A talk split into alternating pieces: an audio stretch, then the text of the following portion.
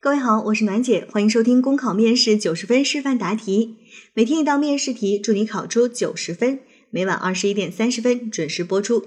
今天的题目是：某镇连降暴雨，引发洪水和山体滑坡，三百多名师生被困在了一所依山而建的学校里，但学校唯一与村外连接的道路已被冲毁。你作为乡镇政府干部，正好在学校检查工作，你该怎么处理？这道题呢是之前公务员考试考过的一道真题。这一道题啊，我其实感觉它是超纲的，就是我们去参加考试的同学都还是没有进入到公职系统的，然后就考了一个要处理这么大的一个事件啊，其实是非常非常有难度的。这道题里面有特别特别多的点。需要去回应。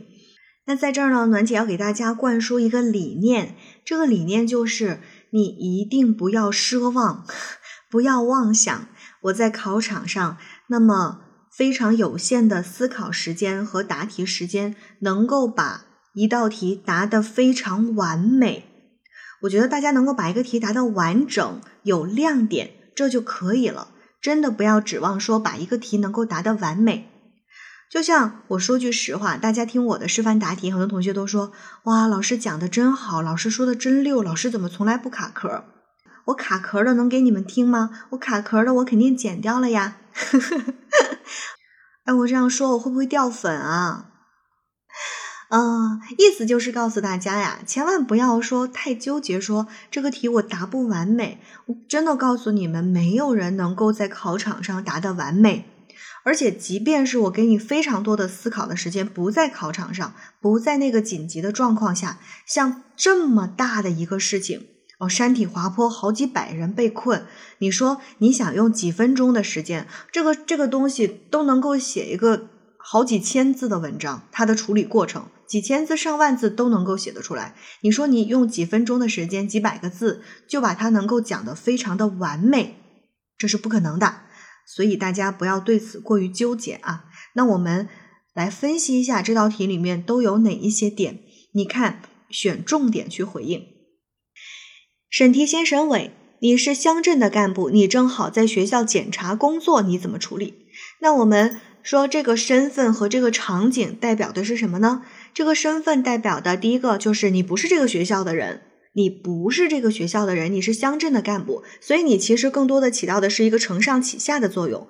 学校的工作，你可能更多的需要交给校长、交给学校的工作人员、交给学校的老师去做。哎，你会起到一个承上启下，因为你是乡镇的，你可以和你的领导去联系啊，和外界去联系，就更好的起到这样一个求助和指导的作用。好，这是你的身份。另外一个，你所处的地方，你正好在学校检查工作，说明你是不是和这些学生一起被困在了学校里面？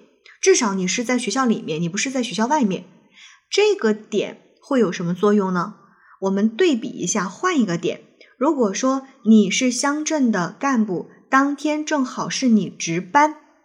哎，它就会有差别，因为你在学校里面，你是那个和师生们一起，你要去求助，对吗？你是等待救援这样的一个角色。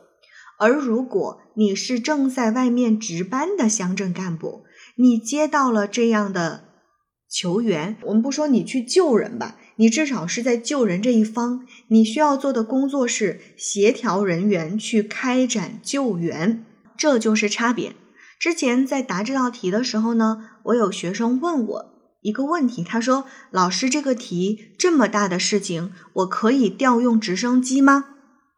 诶，很有意思啊。他说：“这个经费允许吗？乡镇有直升机吗？”我说：“呃，这道题呢，不管你经费允不允许，乡镇有没有直升机，就这道题而言，这不是你操心的事情。”因为你本来就是被救的那个人，你不能说领导啊，给我调个直升机来把我们救出去吧。你是等待救援，我们需要做的是什么？我告知外界我们这里的情况，哎，我们被困的人数，我们现在有的物资的情况，然后我们需要什么样的救援，有没有人受伤，等等等等。我告知外界的情况，至于他们怎么来救我。这其实是外面的人，对吧？学校外面的人，他们要去考虑，他们要去商量的事情。我的身份地位，我所处的这个境地，我所处的这个情况，是不需要我去操心要不要调直升机的。我要操心的是，我怎么样能够尽量的保证这三百多个师生能够安安稳稳的、平安的等待这个救援的到来，我们能够平安的离开这个危险的境地啊！这是我的身份，我的所处的环境决定的。OK，这是其中的一个非常非常重要的点啊。好，第二个很重要的点是什么呢？在这道题里面真的是点太多了。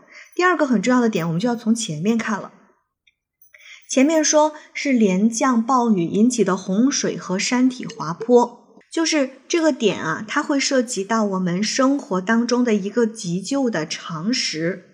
我们都知道，在地震来临的时候呢，我们就是最好能跑到空旷的地方。可是如果说这个山体滑坡，它就不只是到空旷的地方。山体滑坡，我们要撤离到什么样的地方呀？山体滑坡，我们想象一下，它是一个什么样的状况？就是那个山啊，嗯，因为雨水太大了，然后山体不稳，可能山上会有一些滚落的石块，对不对？它会顺着那个山呜呜呜的呜滑下来，像有点像雪崩。大家可能看到电视上面看过雪崩那种状态，是一路非常声势宏大的冲下来。这个时候，你躲在空旷的地方其实没有用的。而是应该是躲在什么地方？一个是当然远离山体是一方面，一个呢是去垂直啊，垂直这个这个这个滚石掉落的这个方向，因为这个石头它是不会拐弯的，对吧？所以我们避开那个方向，然后往垂直的方向，不要顺着它跑，往垂直的方向去撤离，就更加容易躲避开这个山体滑坡。这一点考察的是你的常识。好，下一个点。是有三百多个师生，哇，人好多啊！那这三百多个师生，我们在答题的时候就需要去回应。比如说，我在清点人数的时候，这三百多个人可能就需要以班级为单位去清点，因为这是一所学校，对吗？你没有办法一个一个的让这三百多个人排排站，去一个一个的数人头。那这三百多个人，我们在。救援的人来了，在往外转移的时候，是不是也需要一个次序的安排，才能够让这些人有序的撤离出这个危险的境地？这个也是我们可以去提的。好，这是第三个点。嗯，第四个点是说学校与村外连接的道路，唯一的道路已经被冲毁了。那这个点其实一个是告诉我们说，你们你们凭自己的力量是撤不出去的，所以它其实就是你要等待救援。还有一个就是来救援的人，他需要去克服这个困难，哎，你需要告知他这个情况，让他做好相应的准备。虽然我们不说说啊申请调直升机怎么样，但是我会告知他这个情况，让外界来救援的时候做好相应的这个准备的工作。所以啊，这个点啊是非常非常多的，所以呢，大家千万不要想着说我在有限的时间里面把这个题目答得非常的完美，包括我一会儿的示范答题，我感觉是在先给自己找个台阶下啊。那就是呢，我的示范答题如果答得不够完美，不是所有的点都回应的非常完美的话，也请大家多多包涵。就除了大家多包涵我之外呢，还给大家一个提示的点，就是这一道题啊。千万做合理假设的时候，不要挖太深的坑，把自己埋进去。我们有的同学，我也不知道为什么会有这样的爱好，就会问说：啊，山体滑坡会不会已经有人被埋了呢？如果有人被埋了，我怎么办呢？哎呀，如果这个连降暴雨，我手机没有信号了，没有办法和外界取得联系，我怎么办呢？呃，我们只是在答题，没有必要把自己给弄死。我们要回答的周全，要考虑到各种的情况，但是真的没有必要把自己假设在那个绝境当中，然后就开始挠头啊！我要死了，我不知道该怎么办。不要做这样的傻事儿啊！好了，考生现在开始答题。